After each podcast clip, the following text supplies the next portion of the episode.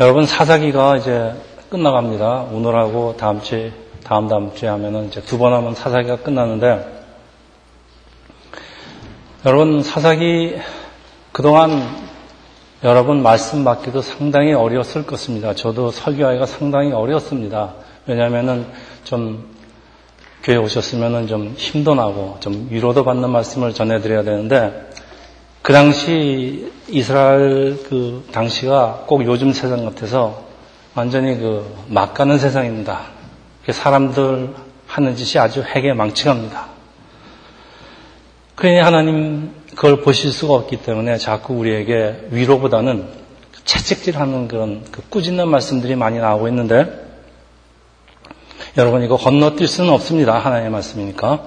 그러니까 오늘도 조금 무겁더라도 말씀이 무겁더라도 이제 끝나가니까 좀 참으시고 그래도 상당한 하나님의 그 섭리가 담겨져 있기 때문에 참으시고 들어주시면 감사하겠습니다.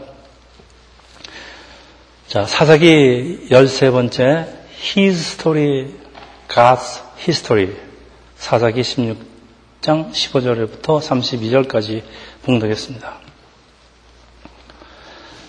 인류의 시작을 약 10만 년 정도로 보고 있지만은 우리에게 알려진 역사는 아주 짧습니다. 지금으로부터 한 5천 년 정도만 거슬러 올라가도 사실 별로 알려진 역사가 없고 BC 한 1800년 정도가 되어야 아브라함이 등장을 하고 이스라엘 역사는 시작을 하는데 여러분 세계 역사는 이스라엘 역사와 곧바로 연결이 되어 있습니다. 우리가 이스라엘 역사는 하나님이 쓰신 역사라는 것을 잘 아는데 영어로 역사를 영어로 히스토리 사람들은 히스토리의 소문자 H의 히스토리를 대문자 H. 히스토리라고 하는 이유는 세계 역사는 우연히 흘러가는 것처럼 보이지만 이 모든 일은 하나님께서 하신 역사. 대문자 H는 God's history이기 때문입니다. 자, 오늘 본문은 사람이 생각하고 결정한 일이나 우연히 생기는 것 같은 세상 역사의 배후에는 하나님이 계신다는 것을 아주 분명히 보여주는 사건들이 기록이 되어 있습니다. 이스라엘은 지금까지는 그각 지파별로 이방 민족의 침입을 받으면서 하나님께서는 사사를 세우시고 또 사사는 사람들을 모아서 적군을 물리치는 그런 상태였는데 이제는 이 온 이스라엘이 이 블레셋의 지배 아래 있기에 사람을 모으거나 군대를 조직해서 대항할 수는 없는 상황입니다. 자, 이런 상황에서 이스라엘을 구원하는 방법은 달라질 수밖에 없는데 개별적인 저항운동, 독립운동이라고 할까요? 뭐 레지스탕스라고 할까요? 그러니까 하나님께서는 한 나시린 한 사람의 나시린에게 엄청난 힘과 지혜를 주시고 이 블레셋 사람을 몰아내는 일을 시키시는데 정작 삼손은 이런 하나님의 부르심에는 관심이 없고 여자들 쫓아다니다가 생기게 되는 그 개인적인 원한을 참지 못하고 그 블레셋 사람을 죽이게 됩니다. 흥미로운 것은 어쨌든 블레셋을 이스라엘에서 몰아내려는 하나님의 뜻은 이루어지고 있다는 것입니다.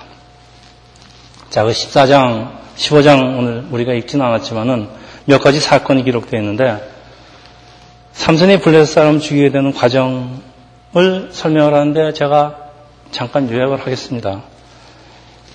저는 이 14장 15절을 읽으면서 혹시 그 여러분 잘 아시는 인크레더블 헐크라는 그런 영화에서 그 헐크가 바뀌는 그 그런 그, 그 영화의 작가가 아마 성경에서 이런 아이들을 얻지 않았을까 그런 생각도 들어요. 그 결론부터 말씀을 드리면은 삼선이 자기 복수를 하려고 블레스 사람을 죽이는 것 같지만은 이 모든 사건 뒤에는 하나님이 계시다는 것입니다. 자, 첫 번째 사건 삼선의 결혼과 관련된 이야기인데 삼선이 블레셋에 가서 한 여인을 보고 결혼을 하겠다고 부모를 조르는데 평생을 같이 할 인생의 반려자를 구하는 것은 신중에 신중을 기해야 하는데 그것도 부모의 반대를 무릅쓰고 이스라엘의 나시린이 그 이방 여인과 혼인을 하겠다는 것은 말도 안 돼요. 말도 안 되는 것 같은데 14장 4절 이건 제가 읽겠습니다. 그때 블레셋 사람이 이스라엘을 다스리는 까닭에 삼손이 틈을 타서 블레셋 사람을 치료함이었으나 그 부모는 이 일이 여호와께로부터 나온 것을 알지 못하였더라. 자 본문이 삼손이 틈을 타서 블레셋 사람을 치료함이었으니 마치 삼손이 삼손이 그런 것 같은데 이, 이 개혁 개정에는 그래서 주어가 삼손입니다. 근데 히브리 원어에는 주어가 인칭 대명사 히로 되어 있습니다. 그러니까 이 시가 삼손을 말하는지 아니면 여호와를 말하는지 애매합니다. 그 여자 뒤를 쫓아다니는 내 열중와서 부르짖며 사명에는 전혀 관심이 없는 삼손이 하나님의 뜻을 이루겠다고 이방 여인과 의도적으로 결혼을 하려 했다고는 생각되지 않기 때문에 많은 주석가들은 주어가 삼손이 아니다. 주어가 여호와라고 해석을 합니다.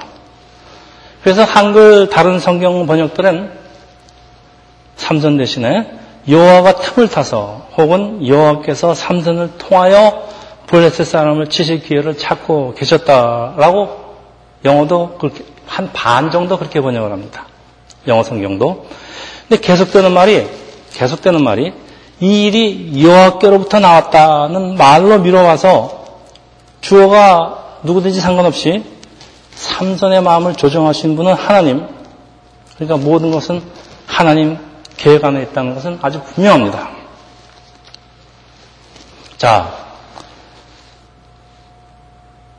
남자가 여자에게 특별한 감정을 가진 것까지도 하나님께서 조정을 하신다면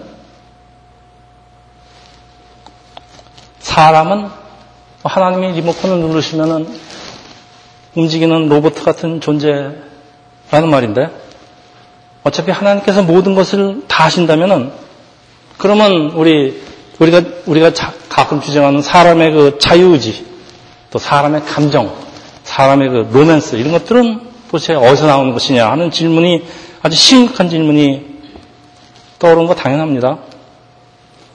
저도 솔직히 성경에 이렇게까지 노골적으로 이런 말씀이 쓰여 있는지 설교를 준비하면서 다시 한번 느끼게 되었지만은 이거 참 쉽게 대답하기 어려운 질문입니다. 그 어쨌든 자식을 이기는 부모는 없다고 부모들은 마지못해 청혼을 하려고 신부집으로 가는 길에 같이 가던 삼선은 혼자 포도원으로 들어갑니다. 그 나시르는 전번 시간에 그 포도에서 포도나무에서 비롯한 그 모든 것들은 모두 피해야 되는데 그 포도는 왜 들어갔는지 우리 알 수가 없습니다. 근데 느닷없이 사자는 왜 포도에다가 삼선한테 달려듭니까? 정말 이상합니다. 14장 6절 이거 제가 읽겠습니다. 여호와의 영이 삼선에게 강하게 임하니 그가 손에 아무것도 없이 그 사자를 염소새끼 찢는 것 같이 찢었으니 그는 자기가 행한 일을 부모에게 알리지 아니하였더라.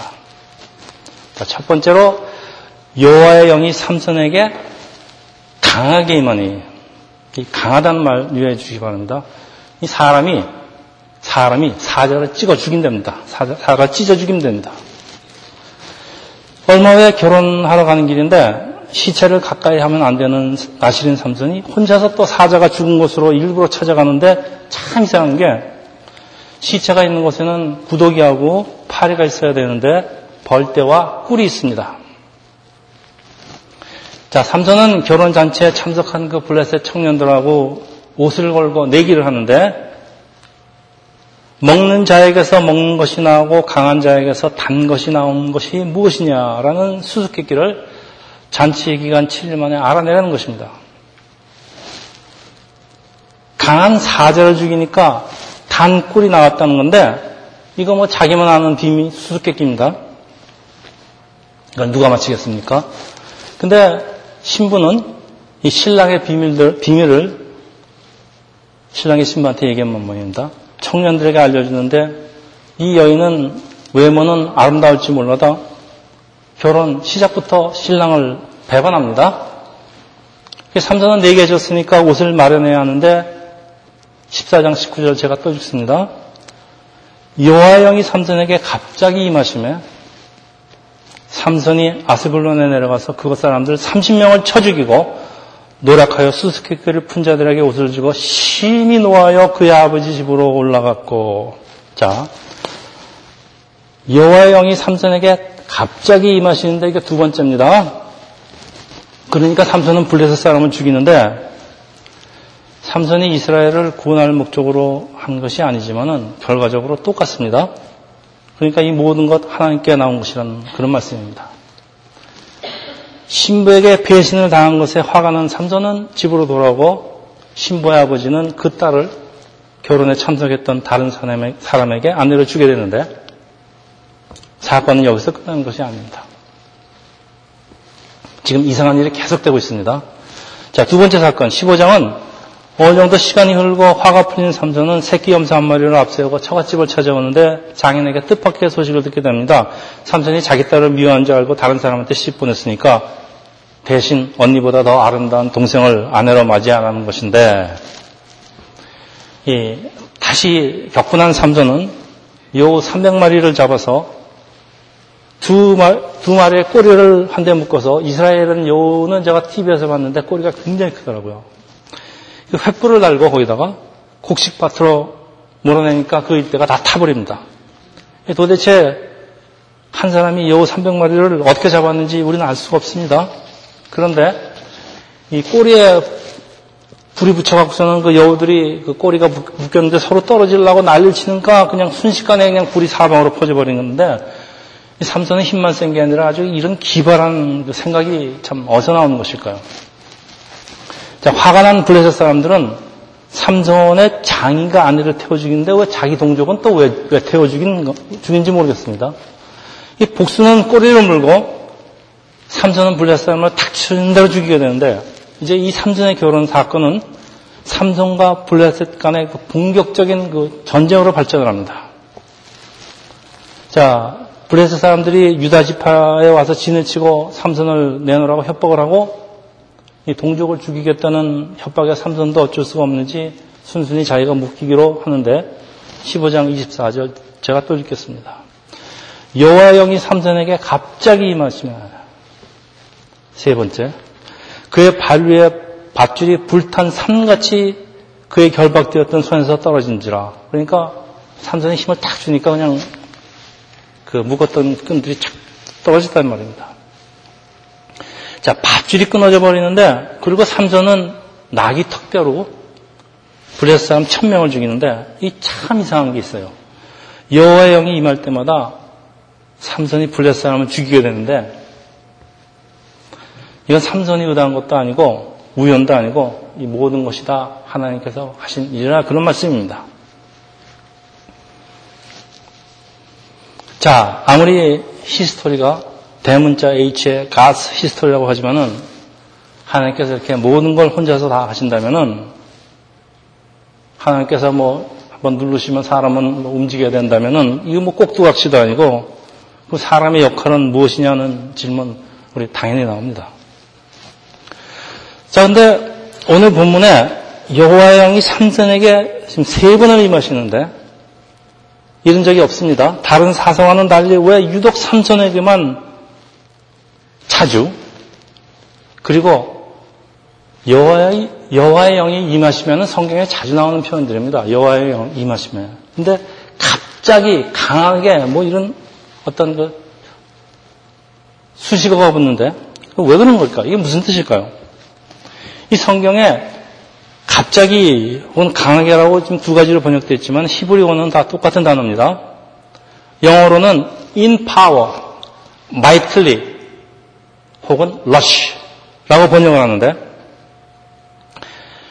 여호와의 영이 삼전을 rush 그러니까 꼼짝 못하게 몰아댔다는 말씀입니다. 자 이게 무슨 말일까요? 우리 여러분 다 성령이 임하셨기 때문에 우리 주일날 교회에 참석하는 것입니다. 자, 우리에게 성령이 다 임하시는데 성령의 임재에 대한 사람들의 반응은 모두 다른데 하나님 뜻을 생각하면서 알아서 하나님이 리모컨 누르시기 전에 알아서 행동을 하면 아니, 아니면은 하나님의 그 세미한 그 성령의 음성에 귀를 기울이면은 얼마나 좋겠습니까? 우리가 크리스찬은 그래야 됩니다. 근데 삼성 같은 사람은 전번 시간에 성령의 그 삶을 아주 휘젓고 있 다고 그랬는데 순종을 하지 않아갖고서는 말로 해서 듣지 않는 사람에게는 과격한 방법을 사용할 수밖에 없기 때문인데 여호와의 영은 결정적인 그 중요한 순간마다 강하게 강하게 임하시는 것 아닐까 그렇게 생각을 합니다. 자 다시 말하면은 우리가 테레비를 키는데 요즘 누가 다 리모컨 쓰죠? 리모컨으로 이제 테레비를 눌러서 신호를 보내는데 TV가 켜져야 되는데 TV가 반응을 하지 않습니다. 그럼 어떡합니까? 사람이 TV로 가서 직접 TV에 있는 버튼을 눌러야 된다 그런 말씀 아닙니까? 이거 다른 표현으로 고상하게 표현하면은 관계 단절. 그러니까 하나님과 사람 간의 관계가 끊겼다는 것. 그 말씀 아닙니까? 오늘 우리는 하나님께 순종을 하는 사람이 아니라 완전히 그 정반대의 사람을 보고 있는데 우리 때때로 우리의 삶 속에서 성령이 강하게 역사한다는 걸 자랑하듯 간증도 하지만은 혹시 나의 고집이 너무 강하기 때문에 성령이 강하게 역사할 수밖에 없는 것이 아닌지 반대로 왜 나는 다른 사람들은 그렇게 강하게 역사하는데 나, 나한테는 왜 그런 역사가 없느냐 하시는 분은 여러분의 그 수신 상태가 아주 좋기 때문에 굳이 하나님께서 그럴 필요가 없을지도 모른다. 그런 말씀입니다. 사람을 쓰시는 하나의 방법이 다양한 것은 사람이 다양하기 때문인데 어떤 사람에게는 세미한 음성으로 점잖은 말로 어떤 사람에게는 때로는 물리적으로 과격한 방법으로 사람의 순정, 불순정에 관계없이 하나님의 계획은 마치 흘러가는 강물처럼 바다를 향해서 도도히 흘러간다 그런 말씀입니다. 그래서 하나님께서 하신 일을 도저히 예측할 수 없는 경우가 너무나 많은데 삼선을 통한 이스라엘을 구원하시는 방법은 참으로 이상한 방법으로 시작을 하는데 이 모든 것은 세상의 역사는 모두 하나님의 섭리 안에 있다는 그런 말씀입니다. 자, 이제 삼선 이야기, 오늘 본문, 삼선 이야기의 마지막 본문입니다. 4절에. 삼선이 소래 골짜기에 들릴라라 이름하는 여인을 사랑하며, 이 들릴라는 영어로 여러분 잘 아시는 딜라일라. 이 달이라는 약하게 하는 그 동사에서 유래하는데, 남자를 약하게 하는 여인, 요염한 여자, 혹은 밤의 여인이라는 뜻으로 그래도 성경에 기록된 삼손이 사랑한 첫 여인입니다. 자, 블레셋 지도자들이 딜라일라를 찾아와서 삼손의 그 엄청난 힘의 비밀을 알아내면 아주 엄청나게 많은 돈을 주겠다고 하니까 넘어가서 그녀는 삼손을 졸라대고 삼손은 적당히 거짓말로 세 번을 회피하지만은 결국 자기의 힘의 비밀이 머리털에 있다고 말해줍니다. 자, 우리 제일 먼저 떠오르는 질문은 삼손이 그녀가 세 번이나 자기를 배반하는 걸 봤는데 그러면 떠나야 될 것이지 왜 떠나지 않고 괴로워하다가 자기 비밀을 그 비밀을 알려주는 것일까요? 삼손은 정말로 자기 머리가 잘리면은 힘이 없어질 줄 알면서도 이런 중요한 비밀을 이야기하였을까요? 삼손 는 과연 그 무엇인가를 착각하며 살았는데 그게 무엇일까요? 나시린에게는 보통 사람에게 없는 그 특별한 능력이 있는 것은 하나님께 자신을 드리는 그 헌신의 열정이 있기 때문에 특별한 능력을 받는 것입니다. 크리스찬이 하나님한테 특별한 능력을 받는 것은 크리스찬의 그 하나님께 드리는 그 헌신이 있기 때문에 그런 능력이 오는 것입니다.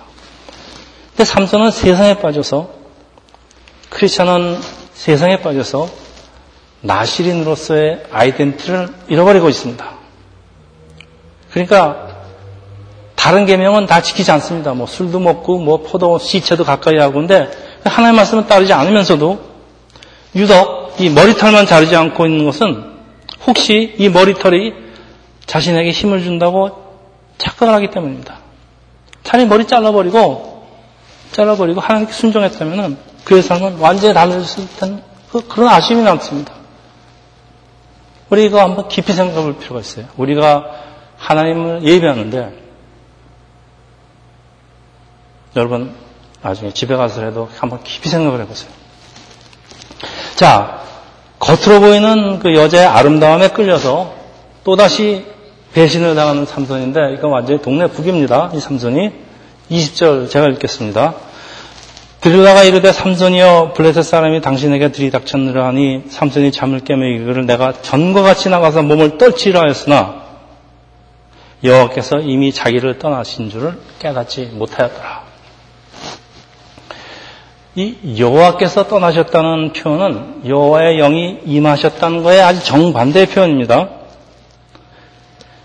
그런데 여호와의 영이 강하게 임하셨다는 표현을 세 번이나 하는 것은 여러분 세 번은 여러 번을 강조하는 말, 입니다 그러니까 이런 일이 수도 없이 일어났다는 말인데 삼성 고집불통이란 말입니다. 이 나시린으로 태어난 삼성은 그래도 머리털만은 깎지 않고 남겨두고 있었는데 그러니까 하나님께서도 그것만 보시고 삼손을 끝까지 붙으시고 계셨는데 이제는 그 머리털마저 없어지니까 이제는 갈 때까지 다 갔다. 그래서 여호와 영이 여호와 영이 떠난 것이 아니라 여호와가 떠났다는 아주 극한 표현이라고 생각을 합니다. 삼손은 여인한게 빠져서 여인의 마음이 떠나는 것은 물론 여호와가 떠나는 것도 몰랐다는 말씀입니다. 자, 우리가 세상에 빠져 있으면은 세상이 나를 떠나는 것은 물론 하나님께서 나를 떠나는 것도 모른다는 참 무서운 말씀입니다. 하나님의 백성이 하나님을 잃어버리면은 참 이상합니다. 제일 먼저 세상에게 배신을 당합니다. 그리고 회개하지 않으면은 하나님과의 그 사람과의 관계는 완전히 단절된다는 그런 말씀입니다. 자, 사자는 우는 사자처럼 사단마귀는 우는 사자처럼 산길자를 찾고 있는데 만일 우리를 지키신 하나님의 하나님께서 떠나신 것을 사탄이 알면은 금방 합니다. 사탄은 지가 가진 리모컨을 우리한테 막 눌러대면은 우리는 사탄의 깨임을 받아 무슨 짓을 할지 무슨 일을 당할지 모르는 아주 연약한 존재입니다. 그래서 21절에 보니까 사람들은 힘이 없어진 삼선의 두 눈을 뽑아버리는데 삼선은 그 두 눈을 가지고 여자들 보기만 좋아하다가 성경 표현대로 눈에 보기, 보기 좋은 대로 하다가 결국은 그 두 눈은 물론 그 능력과 하나님을 같이 잃게 되는 것 참 아이러니합니다. 삼선이 강한 이유가 그 머리털에 있던 것이 아니라 하나님께서 함께 하시기 때문이라는 말씀으로 삼선의 이 긴 머리는 간신히, 간신히 하나님께서 보내는 그 신호를 감지하는 그 안테나 역할을 하고 있었는데 그거마저 없어져 버리니까 삼손은 더 이상 작동하지 않는 TV가 됩니다. 못 쓰는 TV. 사람들은 고장난 TV를 다른 목적으로 사용을 합니다. 뭐 짓고 올라가고 그러죠. 삼손을 감옥에서 동물처럼 맷돌을 돌리는 일을 시킵니다. 22절. 그의 머리털이 밀린 후에 다시 자라기 시작하니 자 머리털은 시간이 흐르면 자라는 것인데 어느 날 삼손은 자기의 머리가 다시 자라고 있다는 것을 알게 되는데 머리털이 자라면 힘을 다시 찾을 수 있을까요? 23절 블레셋 사람들은 자기들의 공공의 적 제1순위 삼손을 상파한 것을 기념하는 그 종교적인 축제를 벌리기 위해서 그 사람들이 섬기는 그 다곤 신당에 한 3천 명 정도가 모였다고 합니다. 이제 삼선은 이제 그들을 위해서 제주까지 부려야 하는 아주 비참한 상황인데 이제 삼선의 입에서 기도가 터져 나오는데 이 16절에 보면은 나기 특별로 천명을 죽이고 목말라 죽게 될 때 드린 첫 번째 기도에 이어서 이번이 두 번째자 그의 일생의 마지막 기도입니다. 그러니까 삼손은 자발적으로 단 두 번 하나님께 기도를 했다는 말인데 28절 제가 읽겠습니다. 주 여호와여 구하옵나이다. 나를 생각하소서 하나님이여 구하옵나이다. 이번만 나를 강하게 하사 나의 두 눈을 뺀 블레 사람들에게 원수를 단번에 갚게 하옵소서. 이게 삼선이 두 번째 마지막 한 기도입니다. 자, 우리는 삼선의 기도에서 몇 가지 사실을 발견하는데 나시린이 평생 드린 기도가 3 두 번 여러분 얼마나 자주 하나님께 기도를 들으십니까? 요즘 말로 얼마나 자주 하나님하고 이메일 보내면서 채팅을 하십니까? 급해지, 급해지면 하죠. 그런데 이번만 나를 강하게 강하게 라는 기도는 삼선 자기 머리털은 잘았지만은 자기의 힘의 원천이 이 긴 머리털이 아니라는 걸 깨닫는 자신의 그 고백입니다. 그러니까 그는 육신의 눈이 멀고 그 다음에 영의 눈을 뜨고 참 많은 것을 보고 깨닫게 되는데 그동안 탐욕의 눈으로 예쁜 여인들만 보더니 이제 머리가 잘리고 전에는 볼 수 없던 하나님을 본다 그런 말씀입니다. 그러니까 그동안 삼손은 눈뜬 장님이었단 말인데 왜 사람들은 내가 자랑하는 머리털 이 잘리고 내가 자랑하는 그 무엇이 다 없어져 버리고 나서야 나의 진정한 모습과 하나님을 발견하는 것일까요? 그가 조금 더 이런 사실을 일찍 알았다면 삼전의 삶은 지금과는 완전히 달라졌을 것입니다. 이 계속되는 기도 내용이 나를 생각하소서, 나를 강하게 하소서, 나의 눈을 뽑아버린 주어가 모두 나, 죽는 순간까지 나밖에 몰랐던 사람, 그 기도에는 나시린의 부르심을 받았지만은 하나님의 뜻을 따르지 못한 것에 대한 회개는 없고 단지 나의 눈을 뽑아버린 브레 사람들에게 복수를 해달라는 것입니다. 죽기 전에 하는 마지막 기도인데 하나님 잘못했습니다. 하나님 뜻대로 하십시오. 이러고 기도하면 얼마나 멋있겠습니까? 끝까지 그러지 못했다 이런 얘기입니다. 자 신전을 바치고 있던 기도는 무너지고 살아서 죽인 사람보다 죽일, 죽을 때 죽인 사람이 더 많다고 하는데 이 나시른 삼손은 살아서가 아니라 죽음으로 이스라엘에게 큰 구원을 베풀었다는 아주 이상한 사실을 성경은 기록하고 있습니다.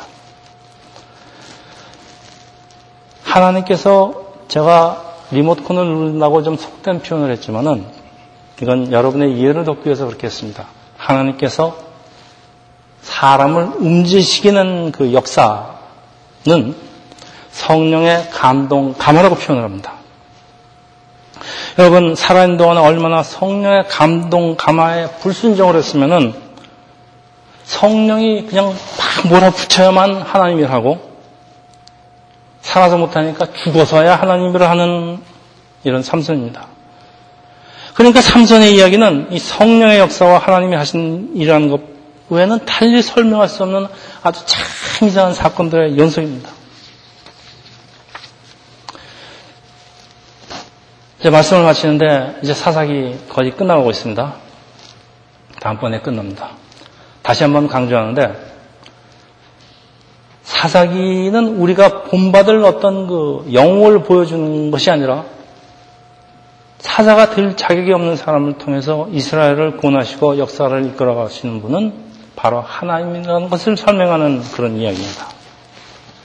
그래서 어떤 경우에도 하나님의 계획은 차질 없이 이루어지지만은 하나님께 순정하며 하나님의 이끌림을 받을 때 능력이 없는 사람도 큰 일을 이루어낼 수 있다는 것. 반대로 아무리 능력이 있어도 하나님의 인도하심을 거부할 때 인생의 밑바닥까지 떨어질 수 있다는 것을 잘 보여주고 있습니다.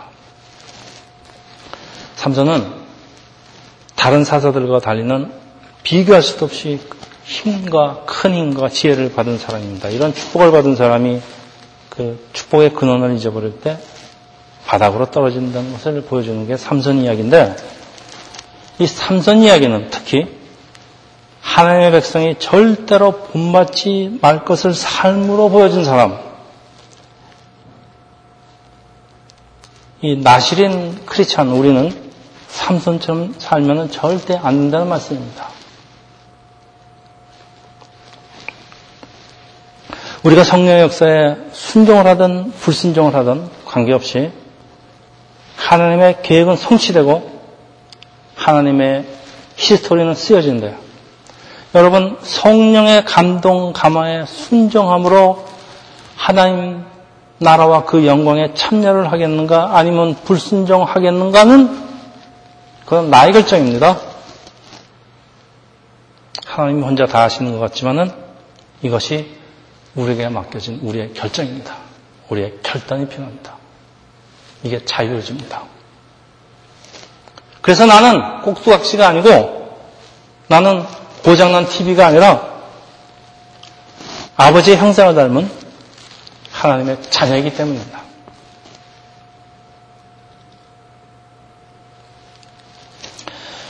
우리의 매일의 생활 속에 성령의 말씀하시는 세면 음성에 귀를 기울이시고 하나님의 뜻을 구별하는 지혜가 세상교회 성도분들에 있으시기를 예수 이름으로 축원합니다. 기도하겠습니다.